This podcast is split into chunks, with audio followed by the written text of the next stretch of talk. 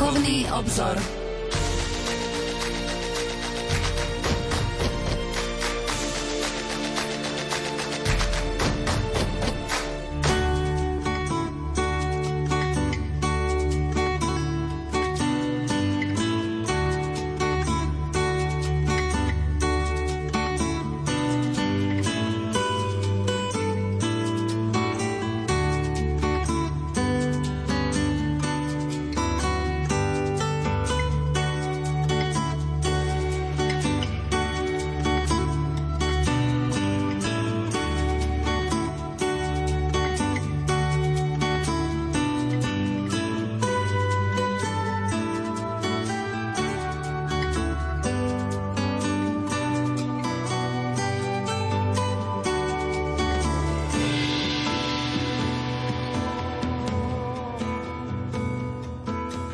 Požehnaný útorkový večer, milí poslucháči. Vitajte pri počúvaní relácie Duchovný obzor. Na stránke verbisti.sk som našiel aj túto modlitbu za povolania. Pane Ježišu, ako si jedného dňa povolal prvých učeníkov a urobil si ich rybármi ľudí, tak opakuj aj dnes svoje láskavé pozvanie. Poď a nasleduj ma. Daruj mladým chlapcom a dievčatám milosť ochotne odpovedať na tvoj hlas – Podporuj v apoštolských námahách našich biskupov, kňazov, zasvetené osoby. Daj vytrvalosť našim seminaristom a všetkým, ktorí vytrvalo uskutočňujú ideál života úplne zasveteného Tvojej službe. Prebuď v našich spoločenstvách misionárskú horlivosť. Pošli, Pane, robotníkov na svoju žatvu a nedovol, aby ľudstvo zablúdilo pre nedostatok pastierov, misionárov a osôb zasvetených službe Evanielia. Mária, Matka Cirkvy, príklad každého povolania, pomáhaj nám odpovedať áno pánovi, ktorý nás volá spolupracovať na Božom pláne. Amen. Pana Mária, Matka Krista, veľkňaza, vypros pre naše Slovensko veľa svetých a horlivých kňazov. V dnešnom vydaní relácie Duchovný obzor sa budeme spoločne s otcom Jánom Krupom, kolegom z náboženskej redakcie a riaditeľom neziskovej organizácie Prelumen zamýšľať nad svetými tajomstvami svetých stavov z východnej katolíckej perspektívy. Pokojný dobrý večer a ničím nerušené počúvanie vám zo štúdia Rádia Lumen Prajú. Majster zvuku Peter Ondrejka, hudobná redaktorka Diana Rauchová a moderátor Pavol Jurčaga. Nech sa vám príjemne počúva. Blahosloví duše moja hospoda, blahosloven je si ho.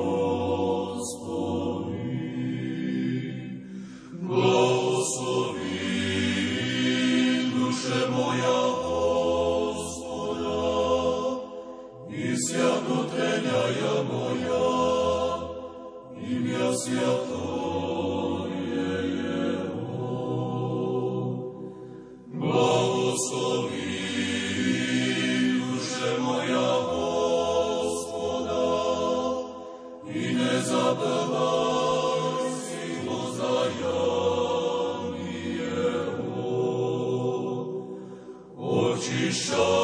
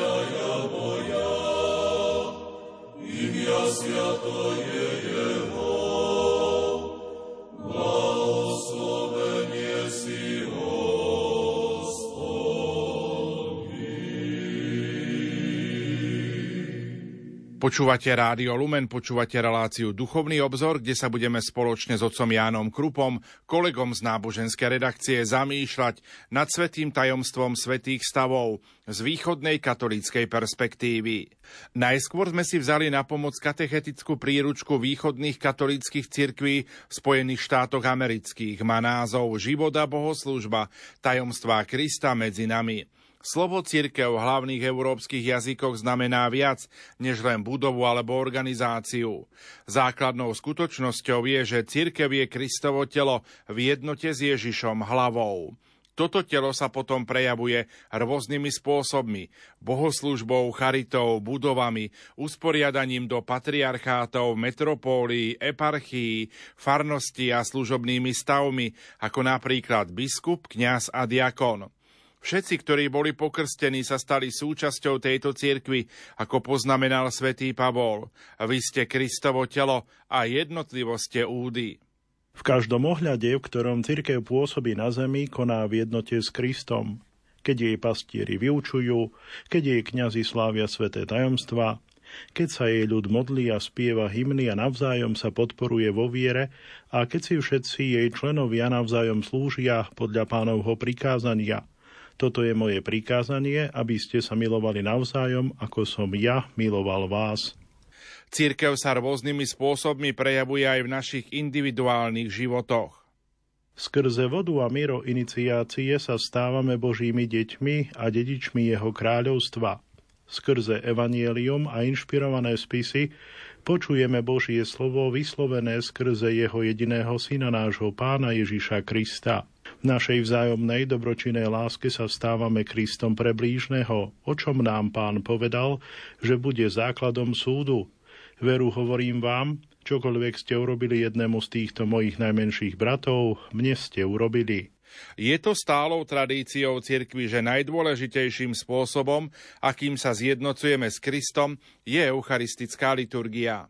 Liturgia svätého Bazíla nazýva Kristovo telo a krv obrazmi alebo skutočnosťou, od ktorej sa odvíjajú všetky ostatné symboly alebo modely. V eucharistickom spoločenstve sa zjednocujeme s Bohom duchovne aj telesne. Keďže je jeden chlieb, my mnohí sme jedno telo, lebo všetci máme podiel na jednom chlebe, ako čítame v prvom liste Korintianom. Eucharistia je centrom spoločenstva, zdrojom všetkej jednoty, ktorú zažívame v cirkvi. V Eucharistii sa zjednocujú jednotlivé cirkvy navzájom ľudia farského spoločenstva nachádzajú svoju jednotu v Kristovi. Všetky ostatné sveté tajomstvá a služby cirkvy nachádzajú svoju silu a život v Eucharistii a celá cirkev sa zjednocuje v jednom pánovi pretože jednota pramení z Eucharistie, exkomunikácia, teda nariadenie, ktorým je človek vylúčený zo spoločenstva, je najprísnejším cirkevným trestom. Z toho je zrejme, že boská liturgia je korporatívnou bohoslužbou. Slovo korporatívna znamená spoločná pre všetkých členov jednotnej skupiny. Toto slovo pochádza z latinského slova pre telo, ale jeho význam ďaleko presahuje jednoduchú telesnú jednotu, pretože zahrňa cirkev ako Kristovo telo, oživované Svetým duchom. Svetý Pavol uvádza tento princíp vo forme otázky. Neviete, že ste Boží chrám a že vo vás prebýva Boží duch? Táto korporatívnosť, nie v obchodnom zmysle, sa prejavuje v rozmanitosti funkcií, ktoré rôzni ľudia vykonávajú v cirkvi. Svetý Pavol vymenúva niektoré z týchto úloh. Kristus ustanovil niektorých za apoštolov, niektorých za prorokov, iných za evangelistov a iných za pastierov a učiteľov, aby pripravovali svetých na dielo služby, na budovanie Kristovho tela. Don Gregory Dix vo svojej knihe podoba liturgie vysvetľuje, že to nevedie k rozdeleniu a kastám, ale k jednote cirkvy, pretože prvotným ideálom korporatívnej bohoslužby nebola asimilácia úradu laického stavu s úradmi ostatných stavov, ale kombinácia všetkých radikálne odlišných liturgií do jediného úplného pôsobenia organického Kristovho tela. Oh,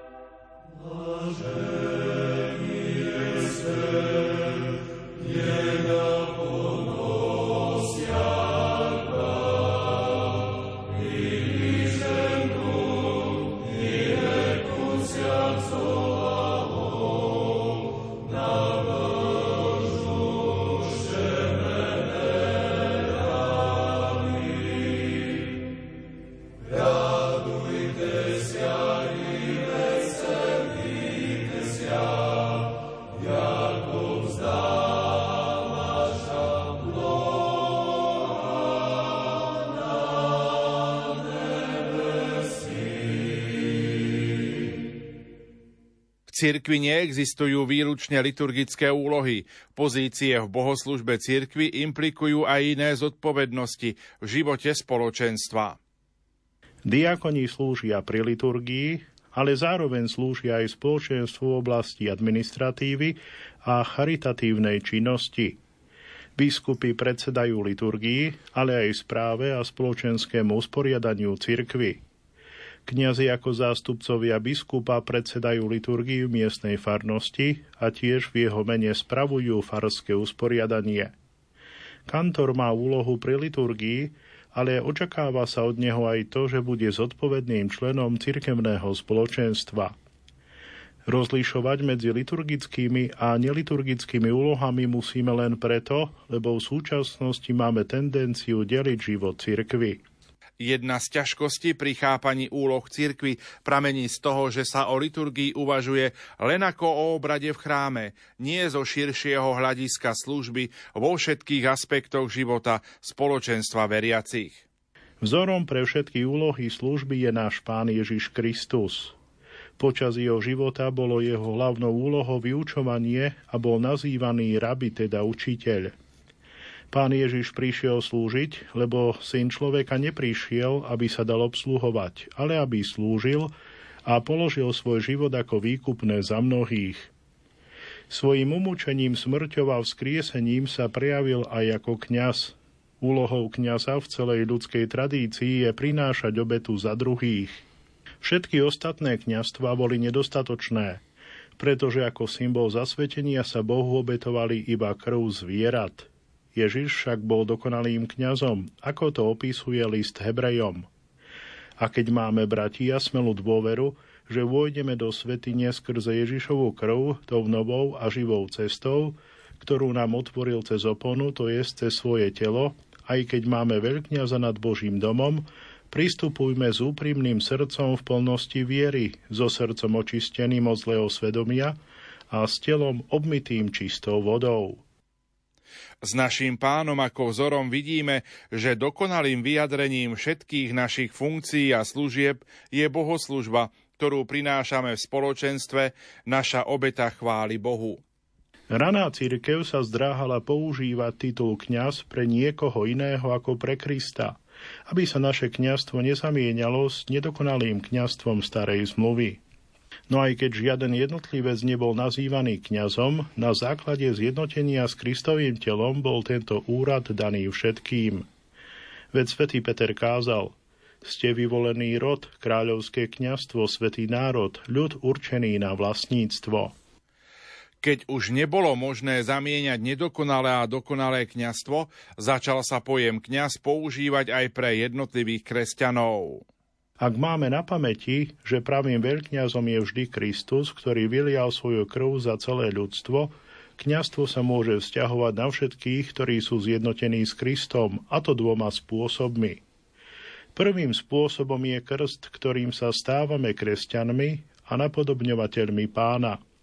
Sme povolaní napodobňovať jeho spôsob života a kráčať v jeho šľapajách – Týmto spôsobom sa všetci stávame kňazmi alebo ľuďmi pripravenými obetovať sa jeden za druhého. Druhým spôsobom je rukopoloženie, ktorým sa pokrstený kresťan osobitným spôsobom úplne zasvedcuje službe spoločenstvu, aby dal svoj život za všetkých, ako to urobil Kristus.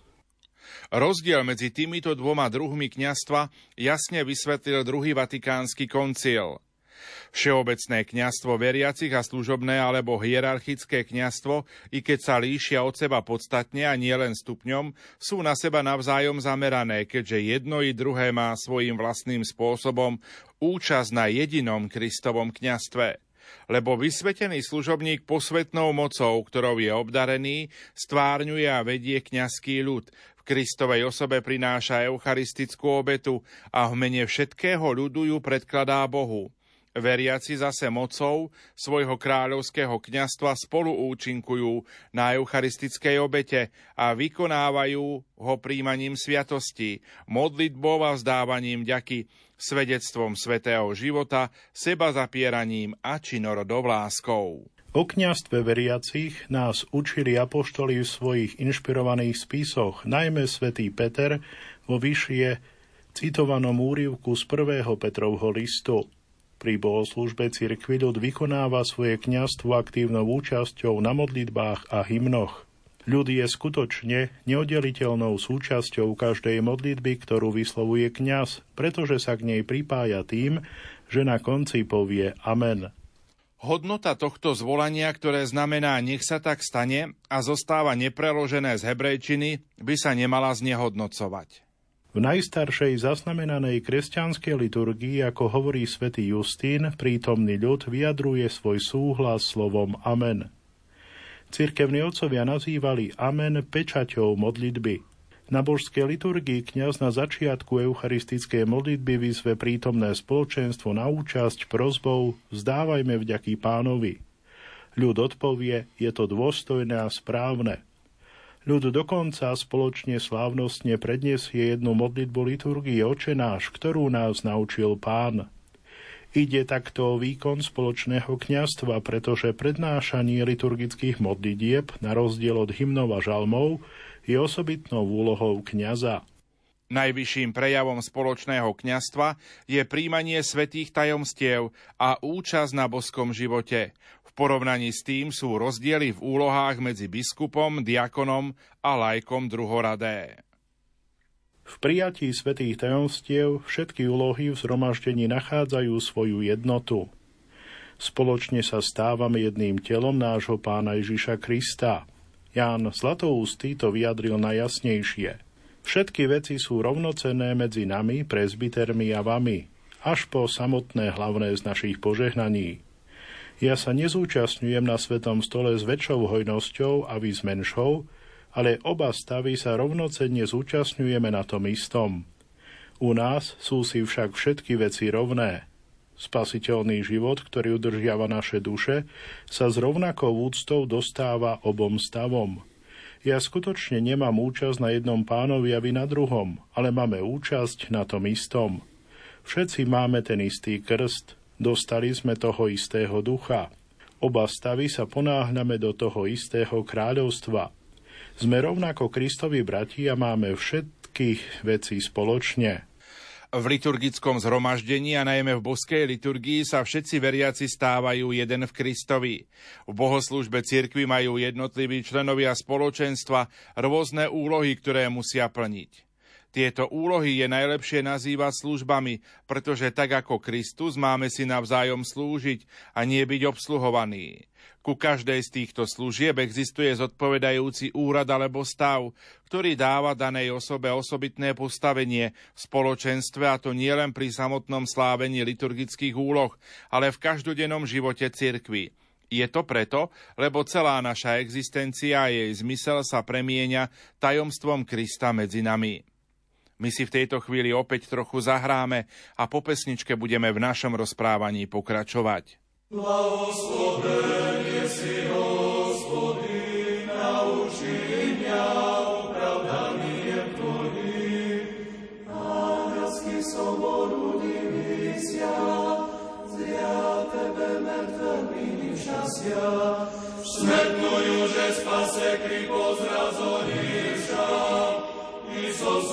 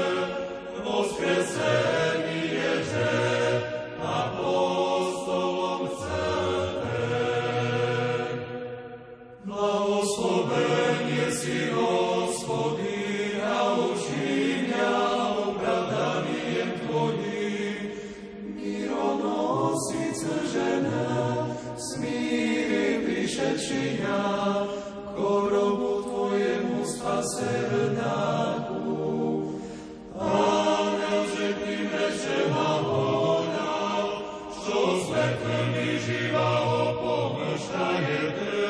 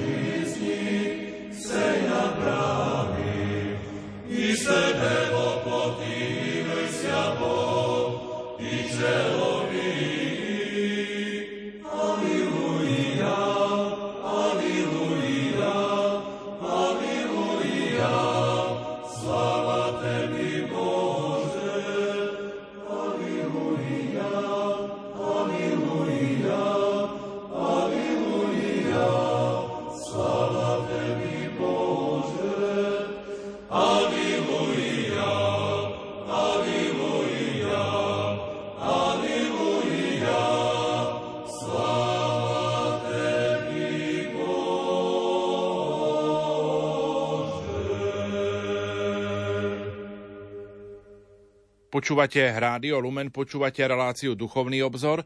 V dnešnom jej vydaní sa spolu s otcom Jánom Krupom, kolegom z náboženskej redakcie a riaditeľom neziskovej organizácie Prelumen zamýšľame nad svetým tajomstvom svetých stavov z východnej katolíckej perspektívy. Najvyšším úradom vysvetenej služby je úrad biskupa. Titul biskup pochádza z gréckého slova episkopos, čo znamená dozorca. Biskupy sú pastiermi Kristovho stáda, napomínaní svätým Pavlom. Dávajte si pozor na seba a na celé stádo, ktorom vás Svetý Duch ustanovil za biskupov, aby ste pásli Božiu cirkev, ktorú získal vlastnou krvou. Modlitba pre vysviacku nazýva biskupa ako vodcu cirkvi nástupcom apoštolov, prorokov a učiteľov. To znamená, že biskup má teraz službu vlády, modlitby a kázania – má byť dokonalým nasledovníkom Krista a preto dostáva liturgický titul veľkňaza ako ten, kto stojí na mieste Krista pri mystickom stole. Pri biskupskej vysviacke sa mu kladie na hlavu evanieliár spolu s položením rúk, čo symbolizuje jeho úrad úplnej podriadenosti Božiemu slovu, ktoré musí vyučovať a vykladať veriacim. Druhým stavom je presbyterát, termín, ktorý pochádza z gréckého slova presbyteros, čo znamená starší. V Slovenčine máme tendenciu používať namiesto slova presbyter slovo kňaz a to spôsobilo, že mnohí zabudli na ďalší, základnejší zmysel kňaza. Pôvodnou úlohou presbyterov bolo slúžiť ako rada poradcov biskupa pri jeho správe spoločenstva – Vzhľadom na svoj úrad rady a opory biskupa stáli s ním okolo svätého oltára, biskup vpredu a prezbiterí po stranách. Ako počet cirkví rástol, biskup posielal do týchto spoločenstiev svojich najbližších spolupracovníkov, prezbiterov ako svojich delegátov. Tam sa ujali úlohy predsedať Eucharistii a udeľovať sveté tajomstvá v mene biskupa. Preto sa v modlitbe pre vysviatku prezbiterov žiada – aby bezúhonne slúžil pri tvojom svetom oltári. A z toho vyplývajú jeho ďalšie služby. Ohlasovať evanielium o Božom kráľovstve, čiže kázať. Ďalej posvedcovať slovo Božej pravdy, čiže vyučovať slovom i príkladom. Prinášať Bohu duchovné obety, čiže modliť sa v mene spoločenstva a zvolávať ducha najmä pri božskej liturgii a obnovovať Boží ľud kúpeľom znovuzrodenia, čiže poučovať, krstiť, pomazávať mirom a rozrešovať kajúcnikov. Biskup a prezbiter boli považovaní za úrady služobného kňastva, pretože mohli prinášať duchovnú obetu chvály v mene spoločenstva. Keďže Evanielia nám hovoria, že Kristus je prítomný všade tam, kde sa zhromaždia dvaja alebo traja na modlitbe, kňaz, teda biskup alebo prezbiter je človek, ktorý vedie spoločenstvo modlitbe pri verejnej bohoslúžbe. Ľudia sa k tejto modlitbe pripájajú odpoveďou Amen. Kňaz stojí na mieste Krista, keď hovorí, toto je moje telo a toto je moja krv a zvoláva Svetého Ducha. Kňaz nerobí nič sám od seba, ale iba z milosti ducha. Tretím sviatostným stavom je úrad diakona, čo je grécky výraz, ktorý znamená ten, kto slúži. V prvých storočiach cirkvi boli diakoni veľmi dôležití, v liturgii aj v správe cirkvi, zodpovedali za časné záležitosti cirkvi. Pri bohoslúžbe sa diakoni stali zodpovednými aj za jej fyzický rozmer.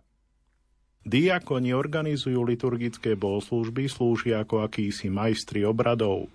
Zabezpečujú kadidlo a navrhujú prosby pre modlitbu.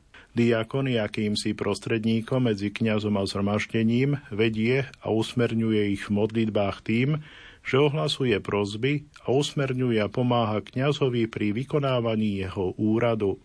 Keď nie diakona, kňaz musí prevziať úlohy diakona tým, že sám ukiadza a vedie zhromaždenie v modlitbe. Diakoni slúžia v spoločenstve aj mimo slávenia liturgie. Nauštevujú chorých, starajú sa o pochovávanie mŕtvych, spravujú dobročinnosť pre chudobných a núdznych a poskytujú útočisko bezdomovcom a pocestným. Diakon nie je kňaz, ale osobitným spôsobom je obrazom Krista, ktorý neprišiel, aby sa dal obsluhovať, ale aby slúžil a položil svoj život ako výkupné za mnohých. Stavy biskupa, kňaza a diakona sa považujú za sviatosné stavy, pretože si vyžadujú trvalé zasvetenie sa konkrétnemu druhu funkcie alebo služby v cirkvi, čo si vyžaduje osobitné uschopnenie darom Svetého Ducha prostredníctvom položenia rúk. Existujú aj iné služby, ktoré sú potrebné na riadne slávenie liturgie, ale nevyžadujú si rovnaký stupeň záväzku, tieto nižšie svetenia sa udelujú vkladaním rúk biskupa mimo oltára svetine. Menšie stavy svieconosiča, čitateľa, kantora a podiakona sa udeľujú aj dnes pre špecifické úlohy pri bohoslúžbe. V ranej cirkvi sa rovnakým spôsobom požehnávali aj ďalšie služby, napríklad katechéta alebo učiteľ. Každú z týchto úloh dnes pravidelne plnia členovia farnosti. Osobitný význam má úrad kantora, pretože cirkevná hudba je jazda najvýznamnejším aspektom krásneho slávenia bohoslúžieb. Kantor môže pozdvihnúť srdcia veriacich, aby privítali kráľa všetkých a mal by ich viesť k tomu, aby spevom ohlasovali svoju vieru, nádej a lásku voči Bohu spásy. Veľmi dôležitý je aj čitateľ, teda lektor. Jeho úlohou je čítať sväté písmo v rámci bohoslúžieb s výnimkou Evanielia, ktoré číta kňaz alebo diakon. Čítanie svätého písma upriamuje pozornosť spoločenstva na Božie slovo, ktorým nás Boh zvoláva, aby sme tvorili jeho telo. Dobrý lektor uľahčuje ľuďom počuť a pochopiť Božie pozvanie. Prísne vzaté, iba poddiakoni môžu vstúpiť do svetine, aby pomáhali kňazovi a diakonovi – ich úlohou je postarať sa o to, aby boli zapálené sviece, pripravené kadidlo, aby všetko, čo je potrebné na slávenie bohoslúžby, bolo k dispozícii v čase, keď je to potrebné. Kňaz a diakon tak môžu dôstojne a krásne vykonávať svoj úrad modlitby a služby. Na druhej strane svieconosič nevstupuje do svetine, ale predchádza procesie, ktoré sa konajú pred ikonostasom. Posluhujúci dnes často plnia úlohu svieconosičov aj poddiakona. Posluhujúci prispieva k slávnostnosti procesí a symbolizuje Kristovo svetlo, pravé svetlo, ktoré osvecuje každého človeka. Úloha posluhujúceho je veľmi dôležitá. Bez posluhujúcich klerici nemôžu riadne plniť svoju službu modlitby a musia robiť niekoľko činností naraz. Bohužiaľ, služba posluhujúceho sa často považuje za službu určenú pre deti. Zdá sa, že to vzniklo vtedy, keď kláštory začali príjmať chlapcov do škôl a takto ich uvádzali do služby cirkvy. Dnes mnohé farnosti zamestnávajú na túto úlohu dospelých alebo aspoň tínedžerov. Všetky tieto úlohy od biskupa až po svieconosiča sú funkciami služby cirkvy.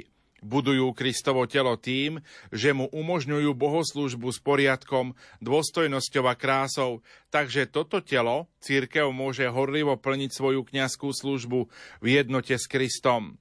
Spoločné plnenie všetkých týchto úloh v jednej bohoslužbe sa stáva ikonou celej cirkvi, kde každý z nás plní úlohu, ku ktorej nás pán povolal a tak sa spájame ako jedno telo v pánovi. Sir.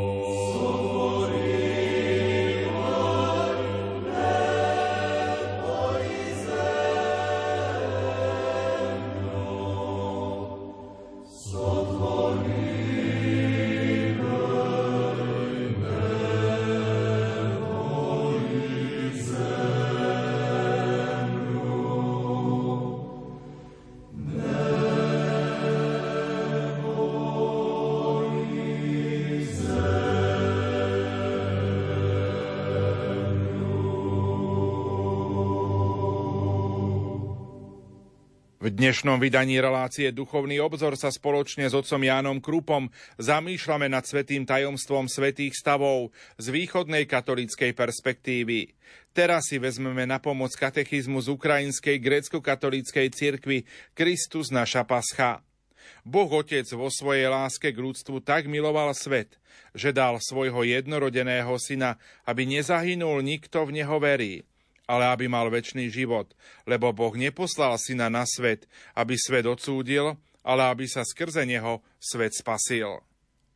Boží syn, Ježiš Kristus, sám seba nazve dobrým pastierom. Ja som dobrý pastier. Dobrý pastier položí svoj život za ovce. Kristus sebe naplnil Boží prísľub jediného pastiera pre Boží ľud. I postavím na dne jedného pastiera, ktorých bude pásť svojho sluhu Dávida. On ich bude pásť, on im bude pastierom. Ako čítame u proroka Ezechiela. Kristus odovzdá svoju pastierskú službu vyvoleným apoštolom, ktorých povolal a tiež ich nástupcom. To urobí preto, aby prostredníctvom nich aj naďalej zostal v cirkvi a viedol ju. Kristus ako bohočlovek obnovil zväzok medzi Bohom a ľudským rodom a stal sa jediným prostredníkom medzi Bohom a ľudstvom. Vystúpil do neba vo svojej ľudskej prirodzenosti a bol zjavený ako orodovník za nás pred Božou tvárou. Kristus je väčší kňaz podľa radu Melchizedechovho. To znamená, že Kristus sa ním, teda kňazom, nestal podľa predpisu zákona o telesnom pôvode od Árona, ale mocou nesničiteľného života, pretože prostredníctvo v ňom je dokonalé a trvalé. Keď Kristus priniesol seba samého ako obetu zmierenia na kríži, bol zároveň kňazom aj obetou. Preto je jeho obeta prinesená raz navždy dokonalá. Kristus svojou životodarnou smrťou a zmrtvých staním zničil nepriateľstvo medzi ľudstvom a Bohom a želal si, aby požehnania spásonosných plodov týchto činov boli aj naďalej dostupné prostredníctvom svetých tajomstiev, sviatosti každému človeku až do jeho príchodu v sláve. Preto Kristus ustanoví v cirkvi hierarchické kňastvo, Urobil tak pri mystickej večeri, keď prikázal opakovať pamiatku jeho smrti a zmrtvý stania. A potom po svojom zmrtvý staní, keď dal apoštolom dar Svetého Ducha na odpustenie hriechov. Kristovo kňastvo je aktualizáciou Kristovho sprostredkovania príhovoru v cirkvi prostredníctvom Bohom vyvolených osôb. V tajomstve svetých stavov dostávajú posvetní služobníci milo svetého ducha vykonávať Kristovo kňastvo pri slávení svetých tajomstiev a v pastoračnej službe. Vo všetkých službách posvetného služobníka je prítomný vo svojej cirkvi sám Kristus ako hlava svojho tela, pastier svojho stáda, učiteľ pravdy. Predovšetkým však pri eucharistickej obete posvetný služobník koná v mene Krista, najvyššieho a väčšného veľkňaza. Posvetný služobník koná aj v mene celej cirkvy, keď prednáša Bohu modlitbu cirkvy a predovšetkým, keď prináša eucharistickú obetu. Kristus odozdá apoštolom realizáciu svojho spásonosného pôsobenia vo svete. Zverí im svoju cirkev, keď Petrovi povie, pas moje ovce. Svetý Jan Zlatoústy na vysvetlenie týchto slov povie Učiteľ chce poučiť Petra, ako veľmi on sám miluje svoju cirkev a nás všetkých, aby sme aj my prejavovali veľkú starostlivosť o cirkev. Apoštoli odovzdajú toto poslanie svojim nástupcom, ako čítame v prvom Petrovom liste. Paste Božie stádo, ktoré je u vás, nie ako páni nad dedičným podielom, ale ako vzor stáda – a keď sa zjaví najvyšší pastier, dostanete nevednúci veniec slávy. Apoštol Pavol uložil svojmu učeníkovi Timotejovi povinnosť ustanoviť nástupcov vkladaním rúk a prikázal mu, aby im odovzdal apoštolské učenie, čo si počul odo mňa pred mnohými svetkami, zver spoľahlivým ľuďom, ktorí budú schopní učiť aj iných. Pri zakladaní nových kresťanských spoločenstiev apoštoli do ich čela stavali prezbiterov alebo biskupov, zatiaľ čo diakonov ustanovovali na každodennú službu pri stoloch. O apoštolskej postupnosti svedčí aj svätý Kliment Rímsky. Apoštoli nám kázali evanielium od Ježiša Krista a Ježiš Kristus od Boha. A tak Kristus bol poslaný Bohom a apoštoli Kristom – Apoštoli ustanovili prvotiny svojej práce, keď ich najskôr osvedčili duchom za biskupov a diakonov tých, čo mali uveriť neskoršie. Mírom Hospodu pomolím sa.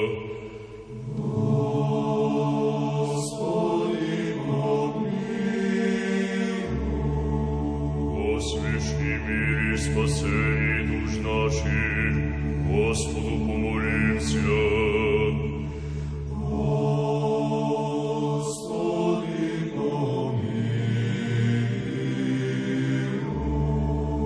Помили всего мира благостояние святей Божьей Церквей и соединение всех, Господу помолимся.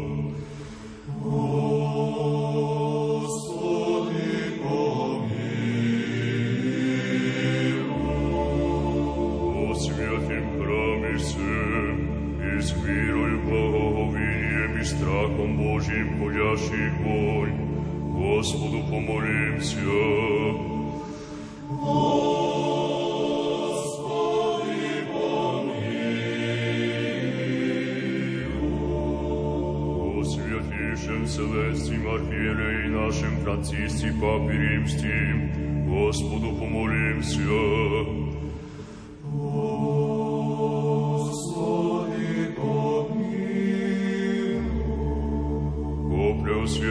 преосвященнейшем архиепископе митрополите нашем Кириане, чести пресвитерстве, о Христе диаконстве, о всем причти людях, Господу помолимся.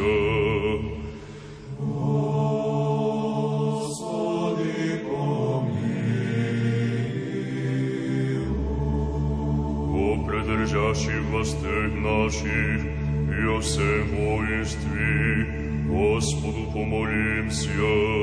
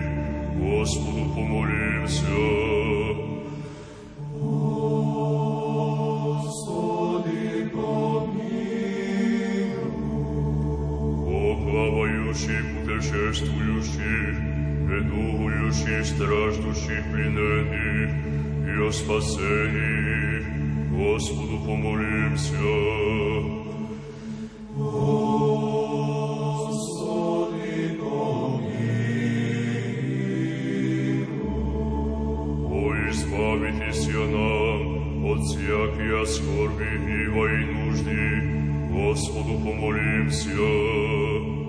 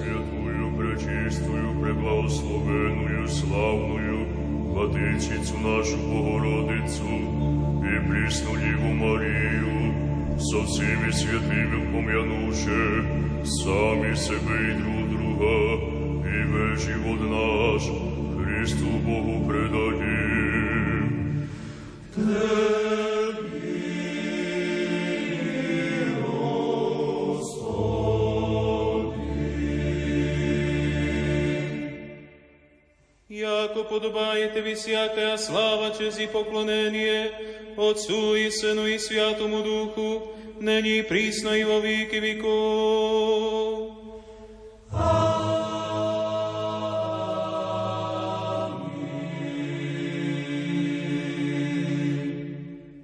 Kňazská služba v cirkvi má hierarchickú štruktúru, ktorej podstata sa najplnšie prejavuje pri slávení Eucharistie. Pri eucharistickom zhromaždení predsedá biskup ako nástupca apoštolov. Prezbitery koncelebrujú s biskupom, zatiaľ čo diakoni asistujú biskupovi a prezbiterom. Svetý Ignác Antiochísky zdôrazňuje význam hierarchickej služby v cirkvi. Nabádam vás, aby ste sa učili robiť všetko v Božej harmónii kým váš biskup predseda na mieste Boha a vaši prezbiteri na mieste zhromaždenia apoštolov spolu s vašimi diakonmi, ktorí sú mi najdražší a sú poverení službou Ježiša Krista. Mimo týchto, teda biskupov, prezbiterov a diakonov, niet cirkvy. Plnosť pastierskej služby je zverená biskupom. Oni sú dedičmi plnosti apoštolskej služby, to jest plnosti milosti kňastva. Biskup je vo svojej eparchii ten, kto má primárnu zodpovednosť za vyučovanie Božieho slova, vedenie Božieho ľudu a jeho posvecovanie.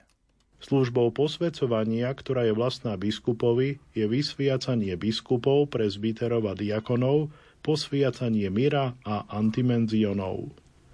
Prezbitery, ustanovení biskupmi do čela farských spoločenstiev slávia bohoslúžby, vyučujú a vedú im zverené stádo. Prezbitery slávia tajomstva krstu, miropomazania, Eucharistie, pokánia, svetého pomazania a korunovania – ako aj iné požehnania a posvetenia pre potreby veriacich.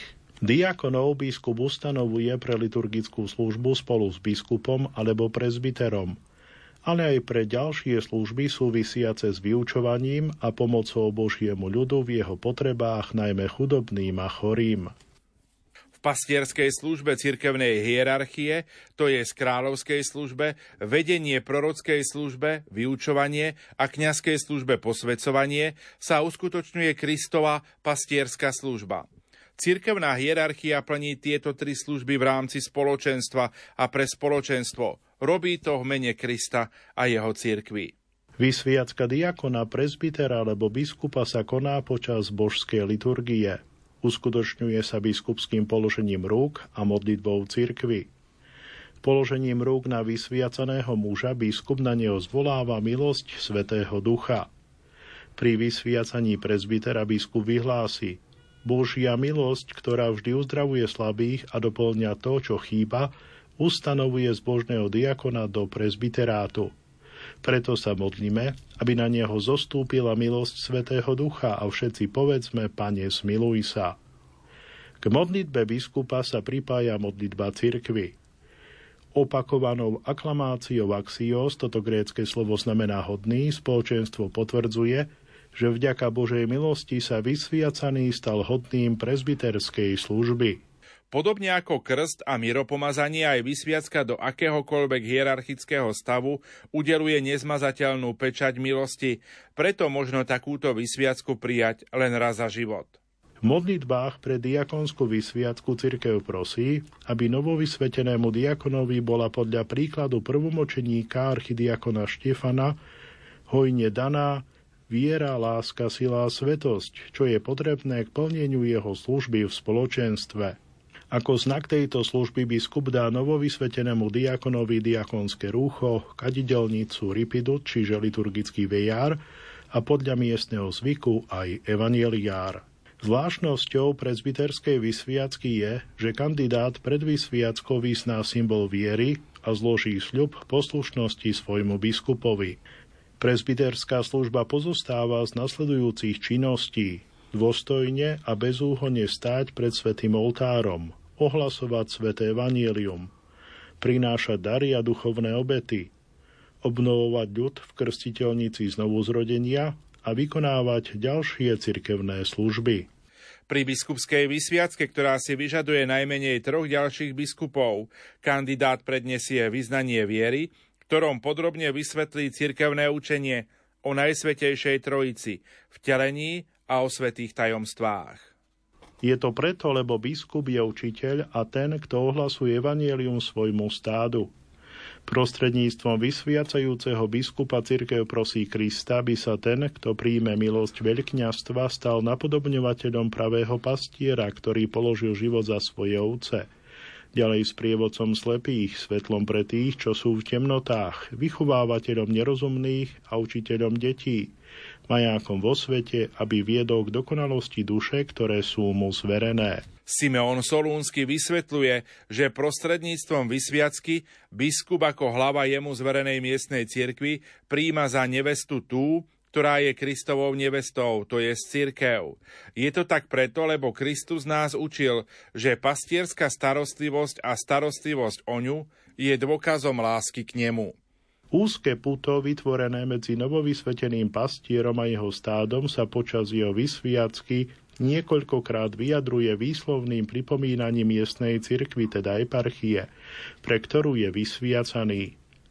Prítomnosť nie menej ako troch vysviacajúcich biskupov, to je z biskupov iných eparchií, svedčí o pute, ktoré existuje medzi miestnymi cirkvami. Takto sa manifestuje jednota cirkvy. Okrem hierarchickej služby cirkev ustanovila i iné služby. Ich ustanovené stupne sú svieconosič, čitateľ alebo kantor a podiakon. Všetky tieto osoby sú nazývané služobníkmi cirkvy. Tí, ktorí prijali vysviacku do nižšieho stavu a dosiahli dokonalosť v tejto službe, môžu byť vysvetení do vyššieho stavu. Každý zo stavov je výrazom rozmanitosti darov Svetého Ducha pre službu v cirkvi. Povolanie ku kňastvu je Božím darom cirkevnému spoločenstvu a zároveň plodom duchovného života spoločenstva. Preto sa cirkev neprestajne modlí za dobré a sveté povolania ku kňazskej službe. Církev poskytuje primeranú prípravu pre tých, ktorých povolal Boh. To preto, aby boli otvorení prijať milosť kňastva, slúžiť Božiemu ľudu. Počas tejto prípravy kandidát rastie v duchu modlitby, v poznaní cirkevného učenia a v zručnosti viesť druhých na ceste spásy. Zodpovednosť za pripravenosť kandidáta na kňastvo nesie biskup, ktorý mu zveruje službu v cirkvi. Cirkevné spoločenstvo ho zo svojej strany podporuje v jeho službe. Dnešné vydanie relácie môžeme ukončiť krásnymi slovami svätého Jána Zlatoústeho.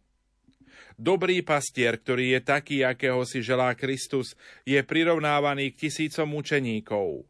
Veď mučeník zomrel raz za Krista, ale tento človek zomiera 10 tisíc ráz za stádo, ak je teda takým pastierom, akým by mal byť, lebo taký môže zomrieť každý deň. A preto vy, to je lajci, poznajúc, čo je to práca, spolupracujte s ním, modlitbami, horlivosťou, ochotou, láskou, aby sme sa my mohli chváliť vami a vy nami. Toľko dnešná relácia Duchovný obzor, ktorú pre vás pripravili – majster zvuku Peter Ondrejka, hudobná redaktorka Diana Rauchová a od mikrofónov Ján Krupa, riaditeľ neziskovej organizácie Prelumen a moderátor Pavol Jurčaga. Do počutia. Sviatý.